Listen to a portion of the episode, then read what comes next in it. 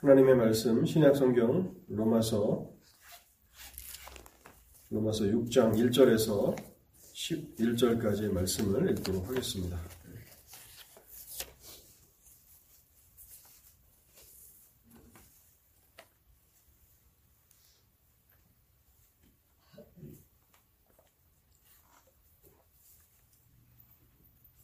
그런즉 우리가 무슨 말을 하리요?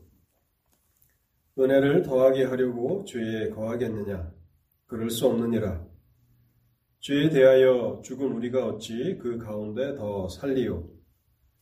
무릇 그리스도 예수와 합하여 세례를 받은 우리는 그의 죽으심과 합하여 세례를 받은 줄을 알지 못하느냐? 그러므로 우리가 그의 죽으심과 합하여 세례를 받음으로 그와 함께 장사되었나니 이는 아버지의 영광으로 말미암아 그리스도를 죽은 자 가운데서 살리심과 같이 우리로 또한 새 생명 가운데서 행하게 하려 함이라.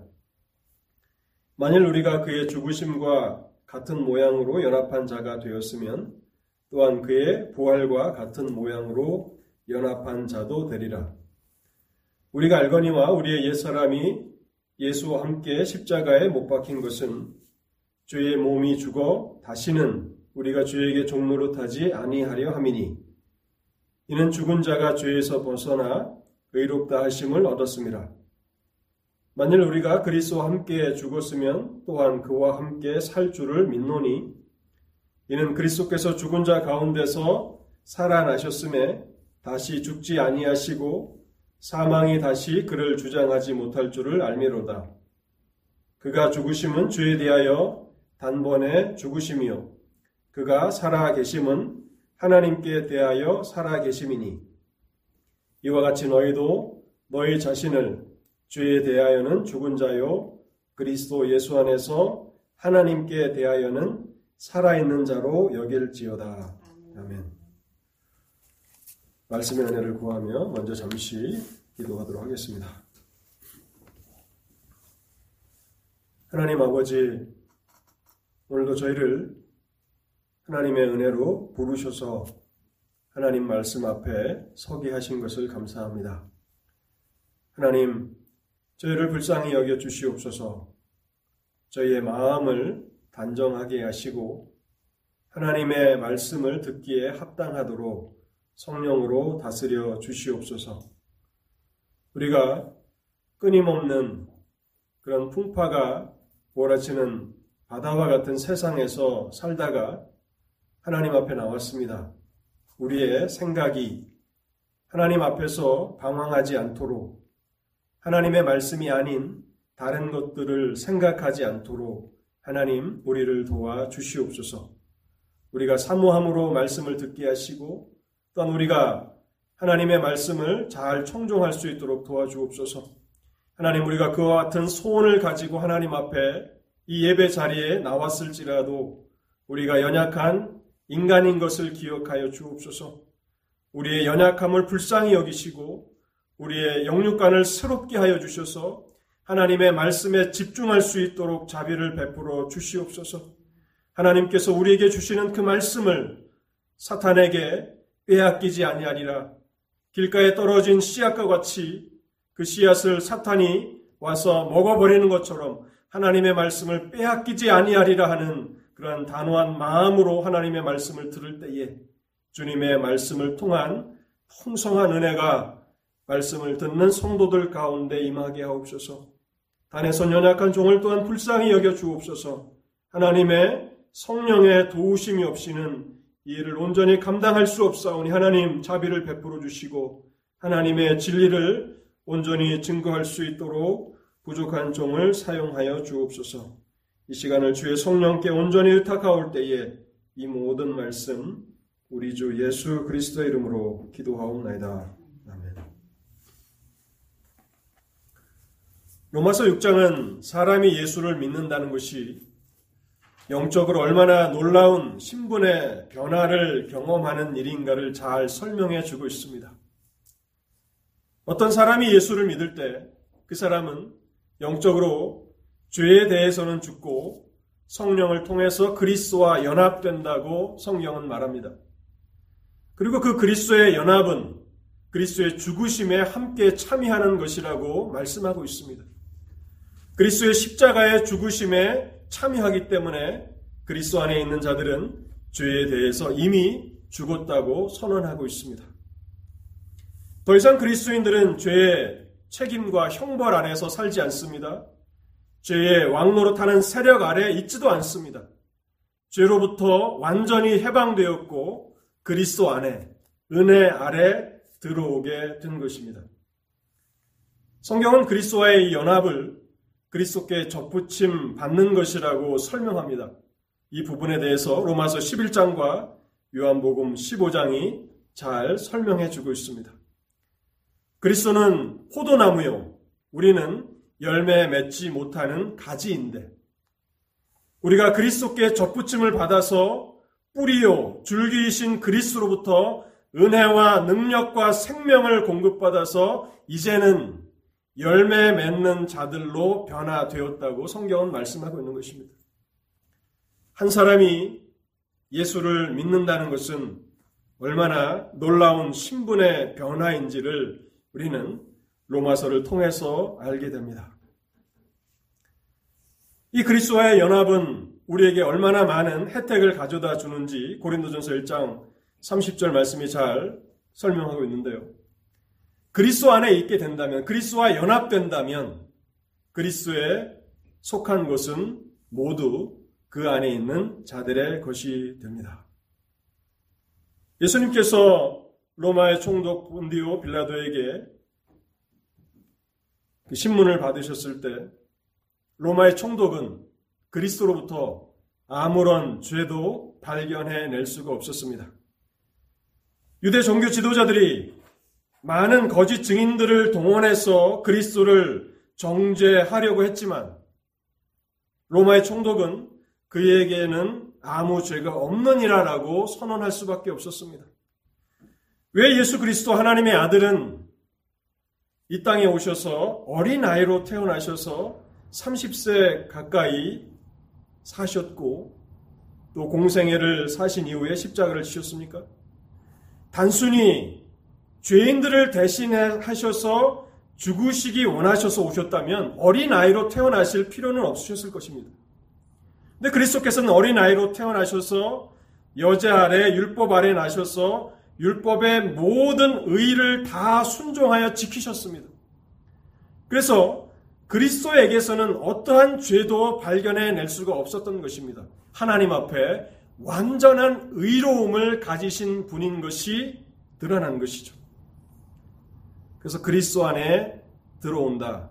그리스도와 연합된다라고 하는 것은 그리스도의 그 의로움이 그리스도를 믿는 자들에게 전가되는 것입니다. 전가된다는 것은 옮겨진다는 것입니다. 영어로는 트랜스포라고 합니다. 그리스도의 완전하신 그 의로움이 그리스도 안에 있는 자들에게로 전가되는 것입니다. 옮겨지는 것입니다. 그래서 그리스도를 믿는 사람들은 주 예수 그리스도로 옷 입게 되는 것입니다. 오늘 우리는 로마서 6장 말씀을 좀 더 더 살펴보려고 합니다.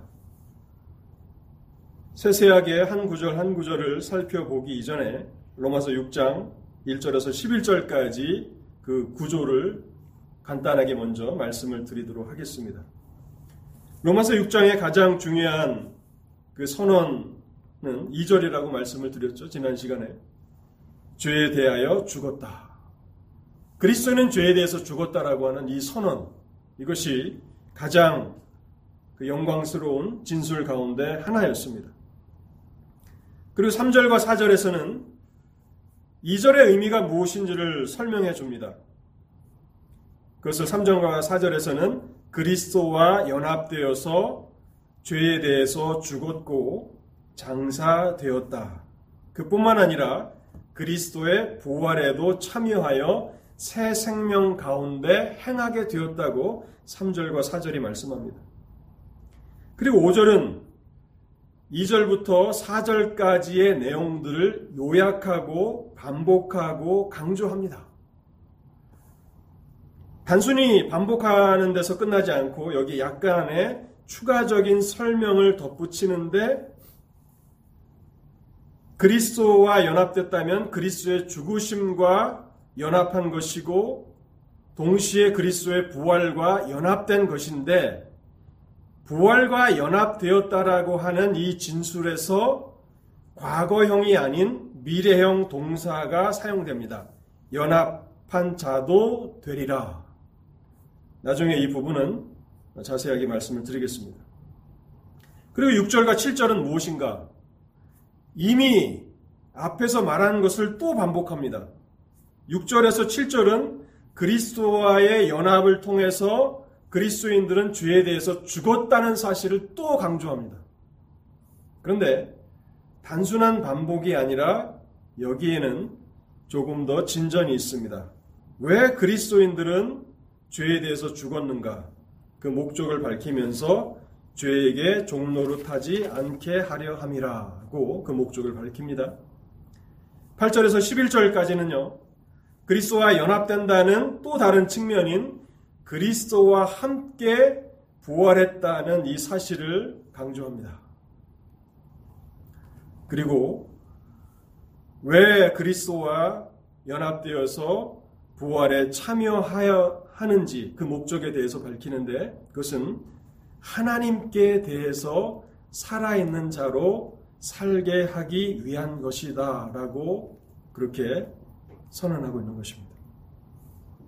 그래서 로마서 6장 1절에서 11절에 보면 같은 내용이 끊임없이 반복해 나갑니다.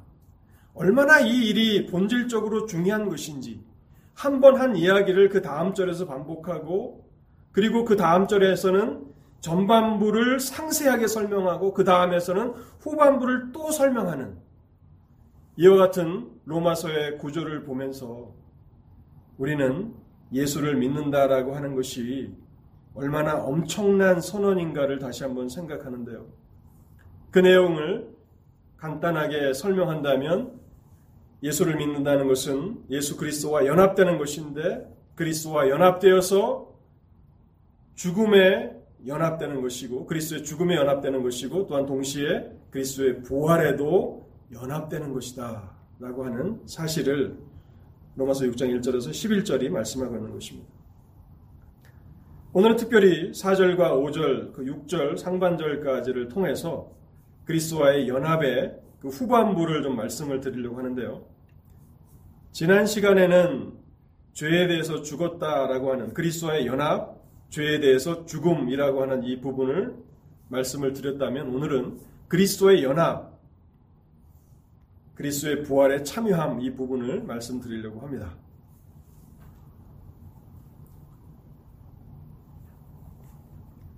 본문 4절 말씀을 제가 다시 한번 읽겠습니다. 그러므로 우리가 그의 죽으심과 합하여 세례를 받음으로 그리스도와 함께 장사되었나니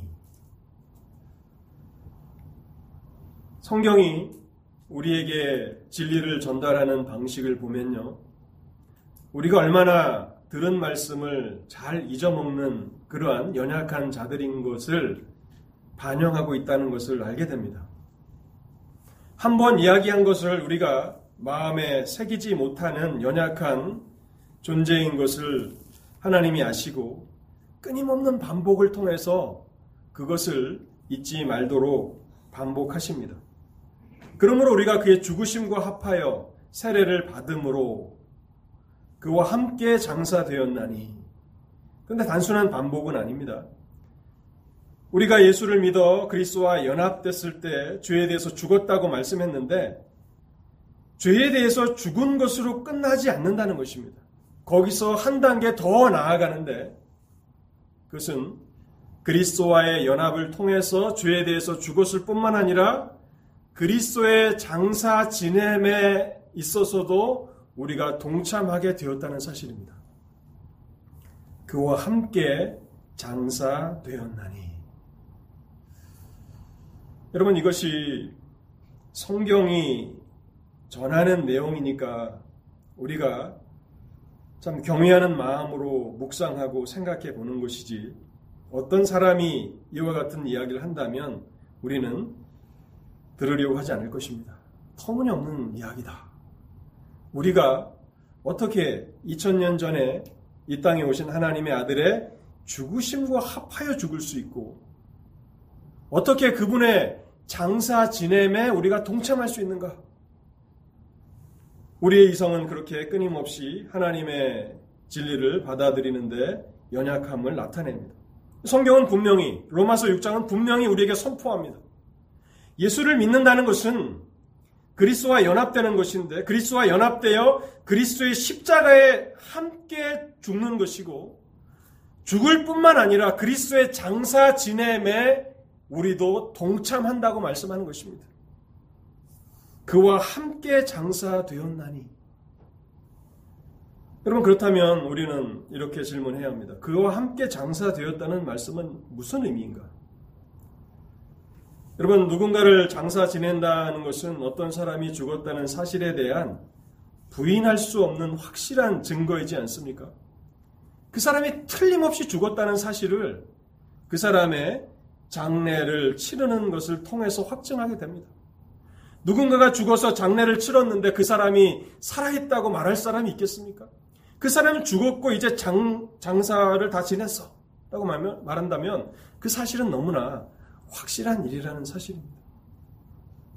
성경은 예수를 믿는 그리스도인들과 죄와의 관계가 어떤 것인가를 이곳에서 말씀하는 것입니다. 관계가 끊어졌다라고 말하는 것으로 충분하다고 생각하지 않습니다.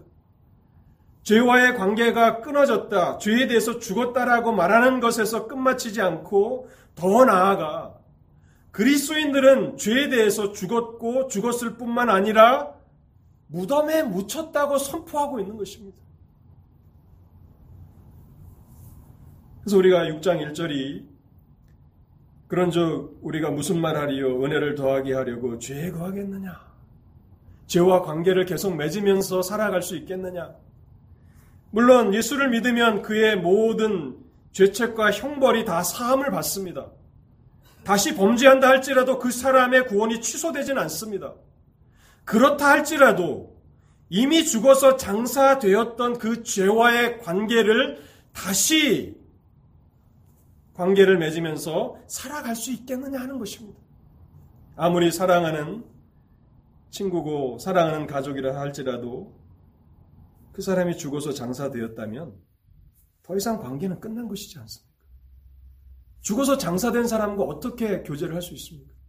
더 이상 교제할 수 없는 것입니다. 그 관계가 완전히 철저하게 끊어졌다는 사실을 이곳에서 말씀하고 있는 것입니다. 그래서 복음은 얼마나 놀라운 그러한 영광인가. 사람이 예수를 믿게 되면 죄에 대해서는 죽고 죽을 뿐만 아니라 그리스도와 함께 장사 지낸 바 되어서 그 관계가 완전하게 철저하게 끊어졌다는 사실을 선포하는 것입니다. 내가 예수를 믿는다라고 고백한다는 것은 이 사실을 인식하면서 살아가는 것입니다. 나에게 어떠한 변화가 일어났는지를 인식하며 살아가는 것입니다. 죄와의 관계를 또 우리가 생각하면서 살아간다면 그것은 얼마나 논리적으로도 또 하나님의 은혜를 받은 사람의 그런 실제적인 그 삶에서도 얼마나 잘못된 것인가를 우리는 생각하게 됩니다. 이제 크게 두 번째 그 부분을 좀 생각해 보려고 하는데요.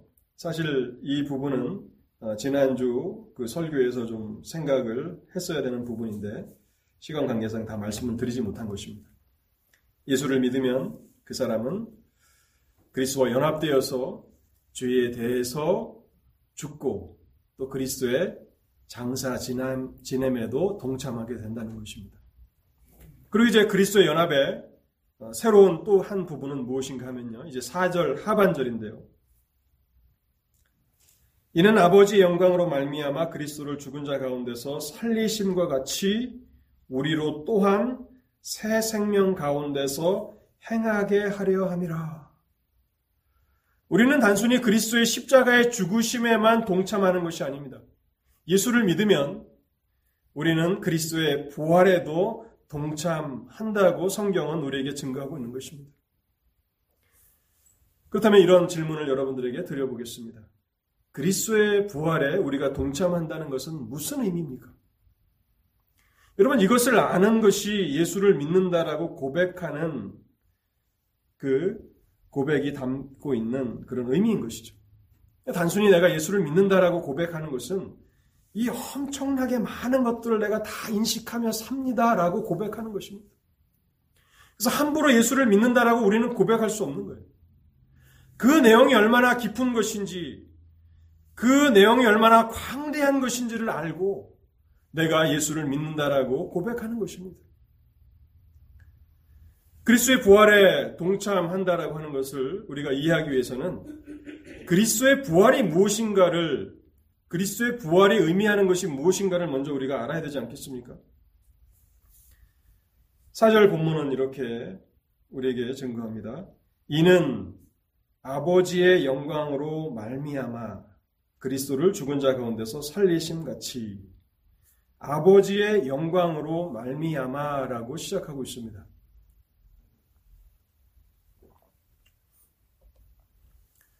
하나님께서는 하나님께서 행하시는 모든 역사 가운데서 하나님 자신의 영광을 나타내십니다.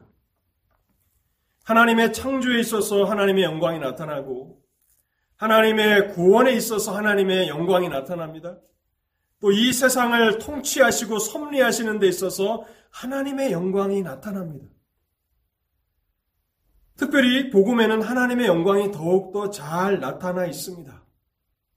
하나님께서 죄인들을 용서하심에 있어서 하나님의 영광이 나타나며 또 죄인들을 복음으로 부르심에 있어서 하나님의 영광이 나타납니다.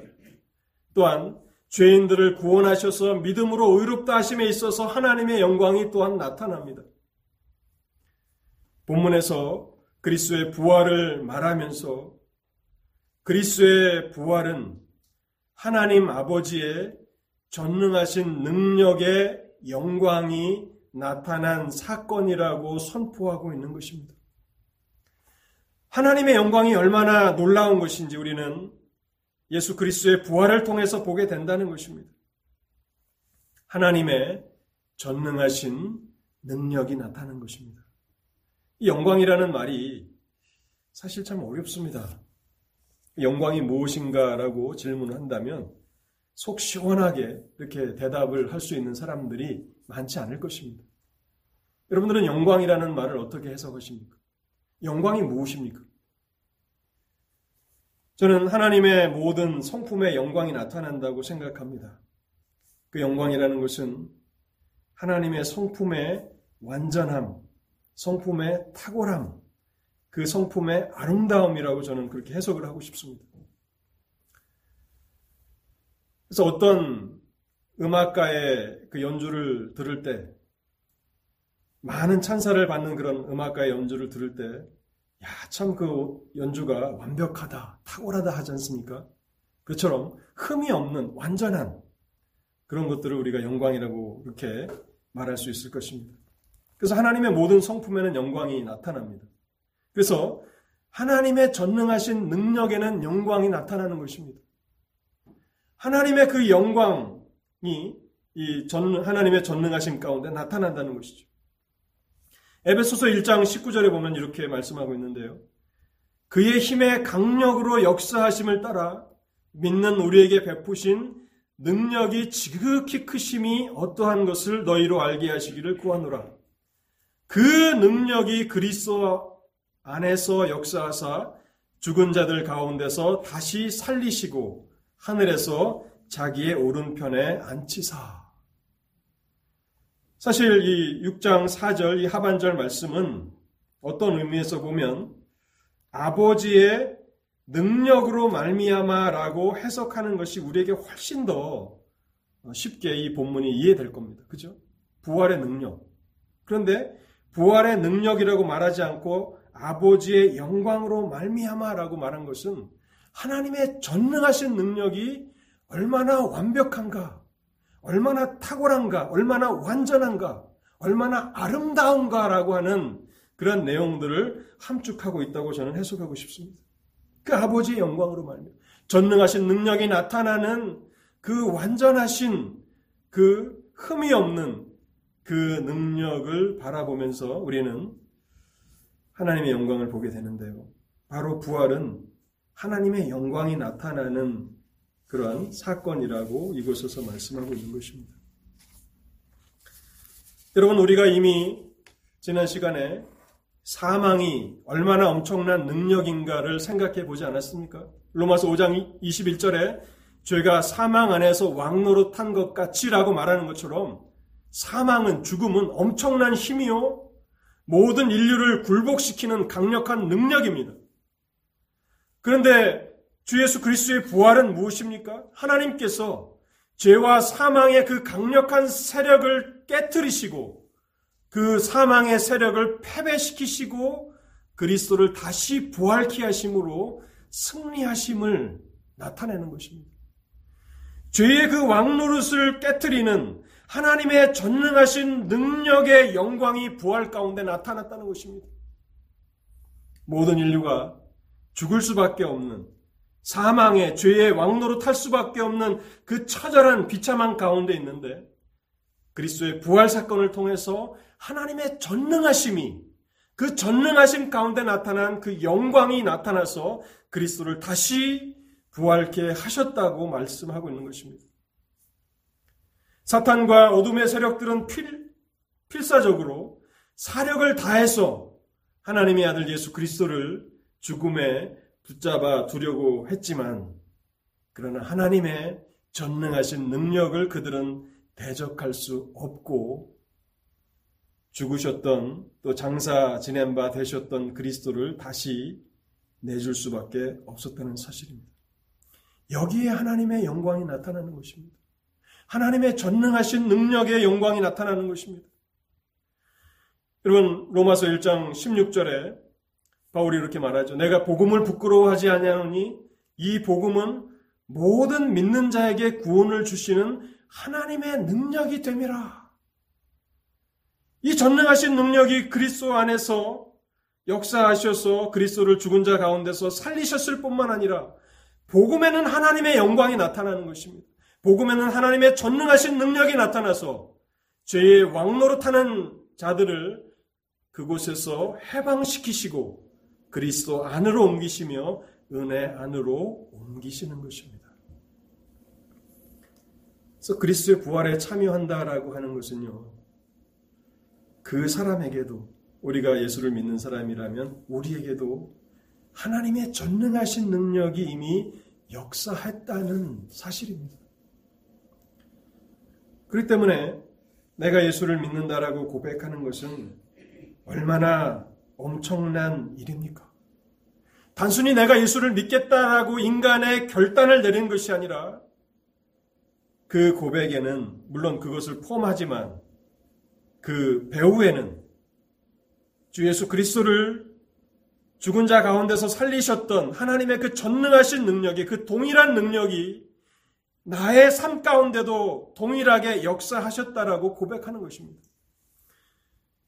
여러분 에베소서 1장 19절로 다시 한번 돌아가 보겠습니다.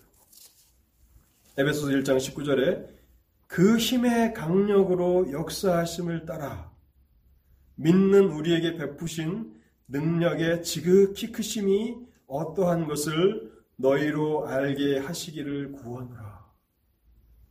바울의 에베소 성도들을 위해서 기도하는 것입니다. 사람이 예수를 믿는다는 것이 무엇인지 그것을 다시 한번 되짚어 주면서 하나님의 그 힘의 강력으로 역사하심을 경험한 사람들이다. 능력의 지극히 크심이 어떠한 것인지 여러분들, 에베소 성도들인 여러분들이 다 알기를 원한다라고 기도하고 있는 것입니다. 부활에 동참한다는 것은 바로 그리스도를 부활케 하신 동일한 그 전능하신 능력의 영광이 우리에게도 임하였음을 그렇게 고백하는 것입니다. 또이 부활에 동참한다는 것은요. 하나님의 전능하신 그 능력을 경험하는 일일 뿐만 아니라 이제는 새 생명, 새 영역 가운데로 들어간 것입니다. 왜 그리스도인들은 죄에 대해서는 죽고 그리스도의 부활에 동참하는가? 그 목적은 그들로 하여금 이제는 새 생명 가운데서 살게 하기 위함이라고 성경은 말씀하고 있습니다. 하나님의 아들 예수 그리스도께서는 성육신을 통해서 죄가 왕노릇하는 체계, 율법의 체계 안으로 들어오셨습니다. 스스로 죄의 영역 안으로 들어오신 것입니다. 왜냐하면 그 안에 거하는 자들을 구원하시기 위해서 그렇게 하신 것입니다. 갈라디아 4장 4절에서 5절은 이 부분을 잘 설명해 주고 있는데요. 때가 참에 하나님이 그 아들을 보내사 여자에게 나게 하시고 율법 아래 나게 하신 것은 그분은 죄의 왕노릇 하는 그 세력 안에 있지 않으신 분입니다. 그분은 율법 아래 계시지 않았던 분입니다. 그런데 스스로 성육신 하심으로 그, 아, 그 아래로 들어오신 것입니다. 죄 아래로, 율법 아래로, 사망의 왕노릇 아래로 들어오신 것입니다. 그 이유가 무엇입니까? 율법 아래에 있는 자들을 속량하시기 위함이라고 말씀하고 있는 것입니다. 그래서 그 안에서 사셨고 율법이 부고하는 그 모든 요구들을 완벽하게 만족시키셨습니다. 그리고 십자가에서 죽으셨고 장사 지낸 바 되셨지만 하나님의 전능하신 능력이 그를 다시 부활케 하심으로 이제 죄와 율법과 사망의 체제를 다 패배시키시고 새 생명 가운데로 전혀 다른 영역 가운데로 들어오셨다고 말씀하고 있는 것입니다. 그러면 그리스도를 믿을 때 일어나는 변화가 이것입니다. 그리스도 안에 있는 자들은 그리스도와 연합하여서 부활에 참여하게 되고 그 부활로 말미암아 그리스도와 함께 새 생명 가운데 거하며 살아가는 것입니다. 더 이상 죄의 종로로 타는 그런 삶이 아니라 새 생명 가운데 살아가는 것입니다. 이 부분의 그 영광스러움을 에베소서 2장 5절과 6절에 이렇게 말씀하고 있는데요. 허물로 죽은 우리를 그리스도와 함께 살리셨고 너희가 은혜로 구원을 얻은 것이라. 또 함께 일으키사 그리스도 예수 안에서 하늘에 앉히시니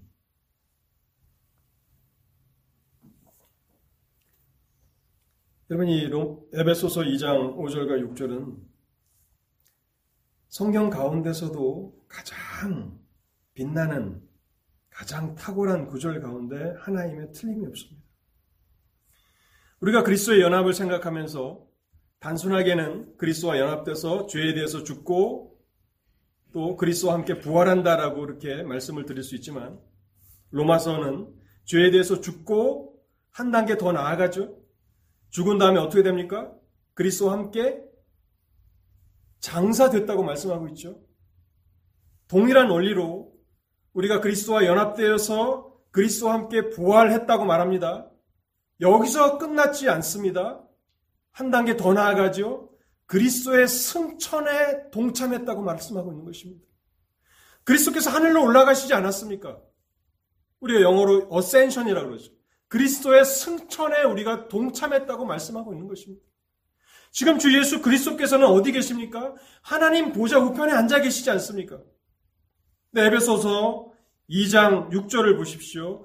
또 함께 일으키사 그리스도 예수 안에서 하늘에 앉히시니 사람이 예수를 믿을 때 그리스도의 십자가의 죽음에 동참한다는 사실과 그분의 장사 지냄에 동참한다는 사실이 정말 우리의 지성으로는 너무나 믿기 어려운 엄청난 진리라는 것을 압니다. 그런데 에베소서 2장 6절은 그것보다도 더 놀랍고 엄청난 말씀이라서 이것을 이해한다는 것은 거의 불가능해 보입니다. 예수를 믿으면 그리스도와 연합되고 그 연합을 통해서 그리스도의 부활에 동참하고 부활에 동참할 뿐만 아니라 그리스도의 승천에 함께하는 것이라고 말씀하고 있는 것입니다. 여러분 에베소서 2장 5절, 6절 이 말씀이에요. 그 동사의 시제를 보면요. 안치시니라고 되어 있죠. 그러니까 이 시제를 분별하는 것은 영어 성경을 보면 훨씬 더 쉽게 이해할 수 있는데 과거형이 쓰였습니다. God seated us with him in the heavenly realm. God seated us with him. 이미 그리스도와 함께 우리를 앉히셨다라고 과거형으로 말씀합니다. 죄에 대해서 죽었다라고 로마서 6장이 계속 died, died to sin 과거형을 쓰고 있지 않습니까? 근데 지금 그리스도와 함께 승천해서 그리스도께서 하나님 보좌 우편에 앉아 계신데 God seated us with him이라고 말씀하고 있는 거예요. 하늘 그 영역에 우리가 함께 앉아 있다고 과거형으로 기록하고 있는 거예요.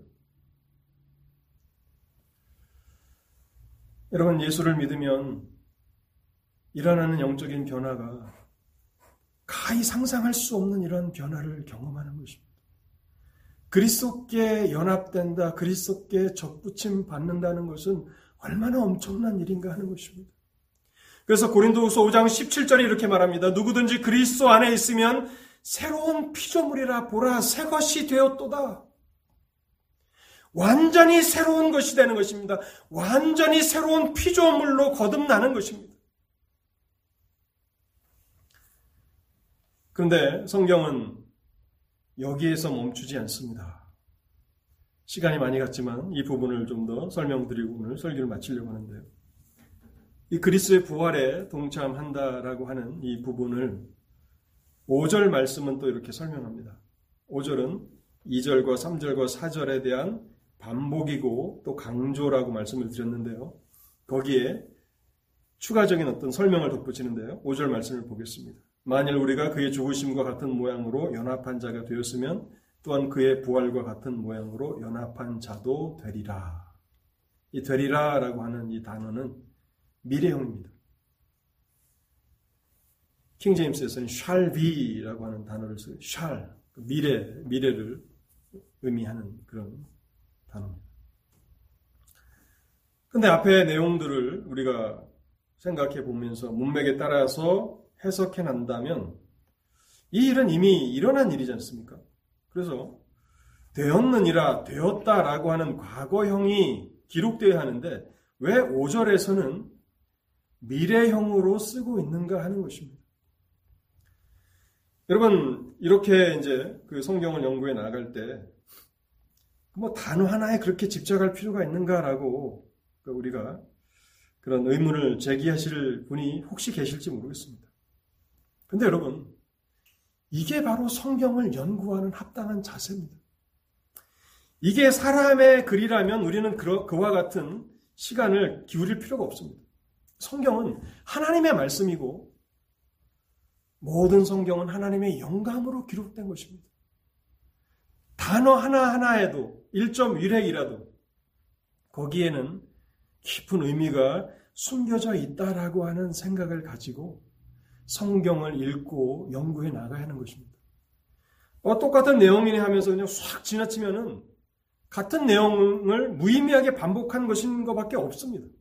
찾아낼 것이 없습니다. 그러나 이것은 하나님의 말씀이고 마치 우리가 욥기 그 28장에서 지혜를 발견하는 사람들이 세상의 금과 그 보석을 발견하는 사람들과 같이 같은 노력으로 발견해야 된다라고 그렇게 말하는 것처럼 금을 캐내고 또 다이아몬드를 캐내는 사람들은 어떻습니까?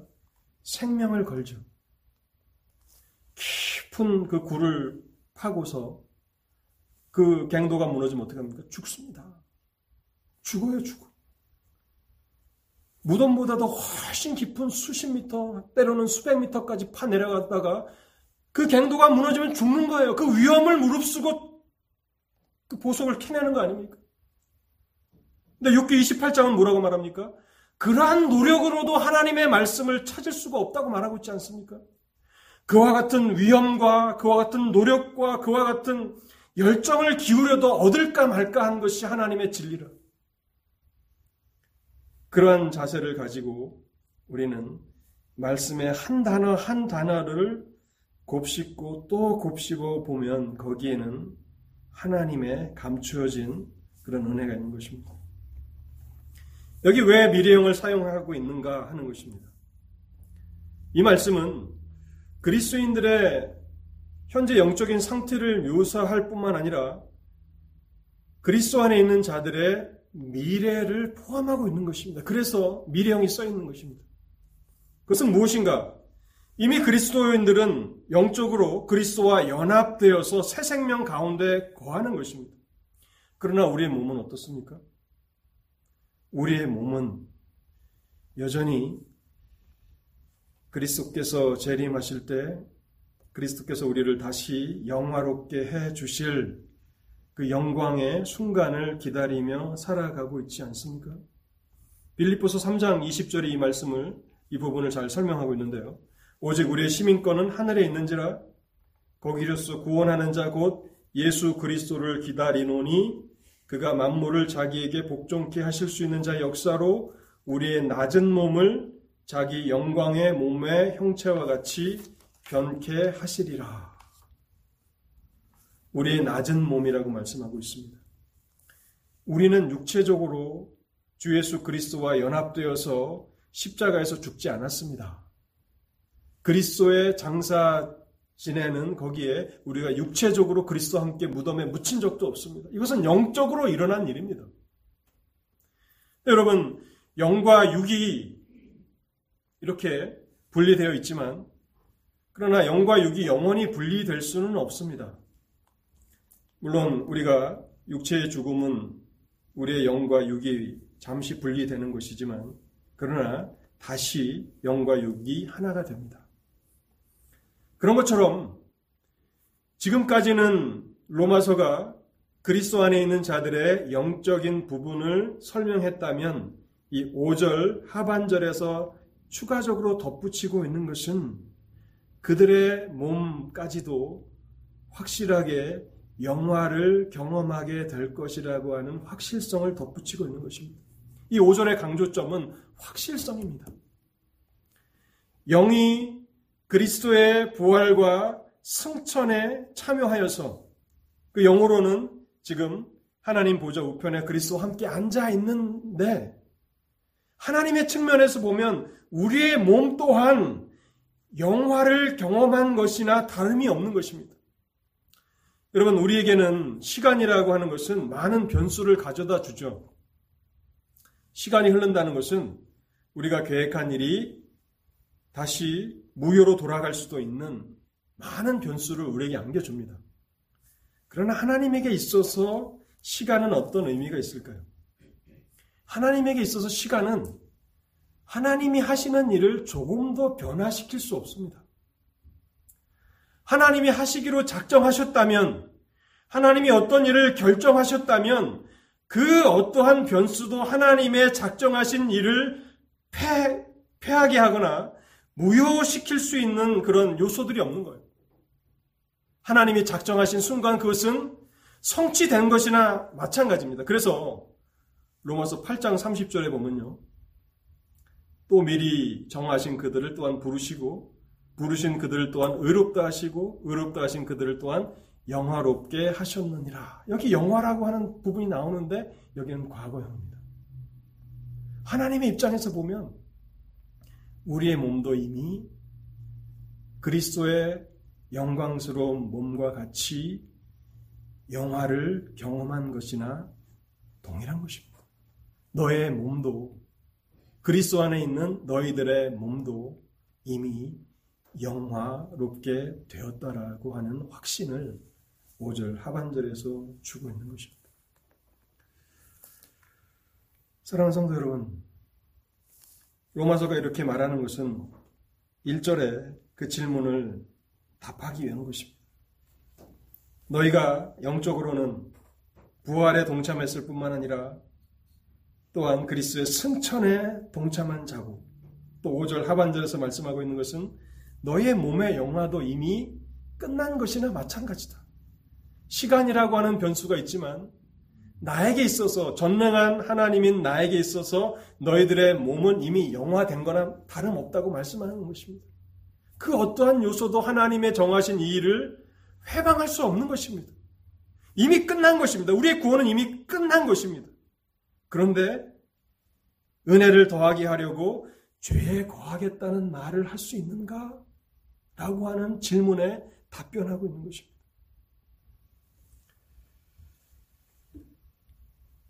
육절에 우리가 알거니와 라고 말씀하고 있습니다. 우리가 알거니와. 3절에서도 알지 못하느냐 라고 하는 말을 우리가 살펴봤는데 우리가 알거니와. 그리스도인들은 누구입니까? 우리에게 일어난 일을 영적인 변화들을 또 육신의 변화들을 알고 있는 사람들입니다. 자신에게 어떠한 엄청난 일이 일어났는지를 알고 있고 또 그 결과를 믿음의 온전한 확신을 가지고 붙들며 살아가는 사람들입니다. 오늘 우리가 로마서 6장을 통해서 그리스도의 부활에 동참한다는 것이 무엇인지를 생각해 보았습니다. 그것은 사람의 지성으로 생각해낼 수 없는 것입니다. 사람의 지성의 한계를 넘어가는 것입니다. 어떠한 소설로도 어떠한 공상, 뭐 과학, 그런 영화로도 측량할 수 없는 엄청난 사실을 담고 있습니다. 우리는 우리가 그리스도 안에 있다면 우리는 이 사실을 알고 있는 사람들입니다. 여러분들은 이 사실을 알고 있습니까? 예수를 믿는다라고 하는 그 말이 무엇을 의미하는지 여러분들은 충분히 알고 계십니까? 다시 한번 강조드리지만 이것은 우리가 개인적인 체험으로 아는 것이 아닙니다. 개인적인 체험으로 알려고 하지 마십시오. 이것은 성경이 객관적으로 선포하는 진리입니다. 성경이 이것을 말씀하고 있기 때문에 우리가 믿음으로 이것을 확신하며 붙잡는 것입니다.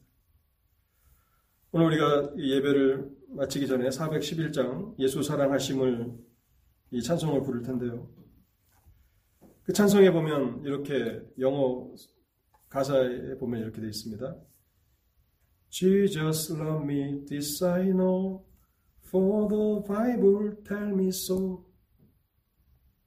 예수 사랑하심은 예수, 예수님께서 나를 사랑하신다는 이 한 가지를 나는 알고 있습니다.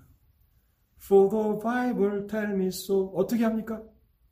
성경이 나에게 그렇다고 말씀하고 있기 때문에 내가 아는 것입니다. 예수를 믿는다는 것이 그리스도와 연합된 것이고 그리스도와 연합돼서 부활에도 또 그분의 승천에도 동참하는 것임을 우리는 압니다. 어떻게 합니까? 성경이 그것을 우리에게 말씀하고 있기 때문에 우리는 그것을 알고 있는 것입니다. 그리고 앞으로 하나님께서 시간을 주시면 또 살펴보기를 원합니다만 6절에서 서더 바울은 이렇게 말합니다. 우리가 알거니와 그리스도인들은 이 사실을 알고 살아가는 사람들이라. 예수를 믿는다고 고백하는 그 말의 무게가 얼마나 무거운 것인지, 내가 하나님의 자녀라고 고백하는 그 고백의 무게가 얼마나 무거운 것인지, 그것을 이미 아는 사람이라고 말씀하고 있습니다. 하나님께서 우리에게 날마다의 그 은혜를 공급하여 주시사.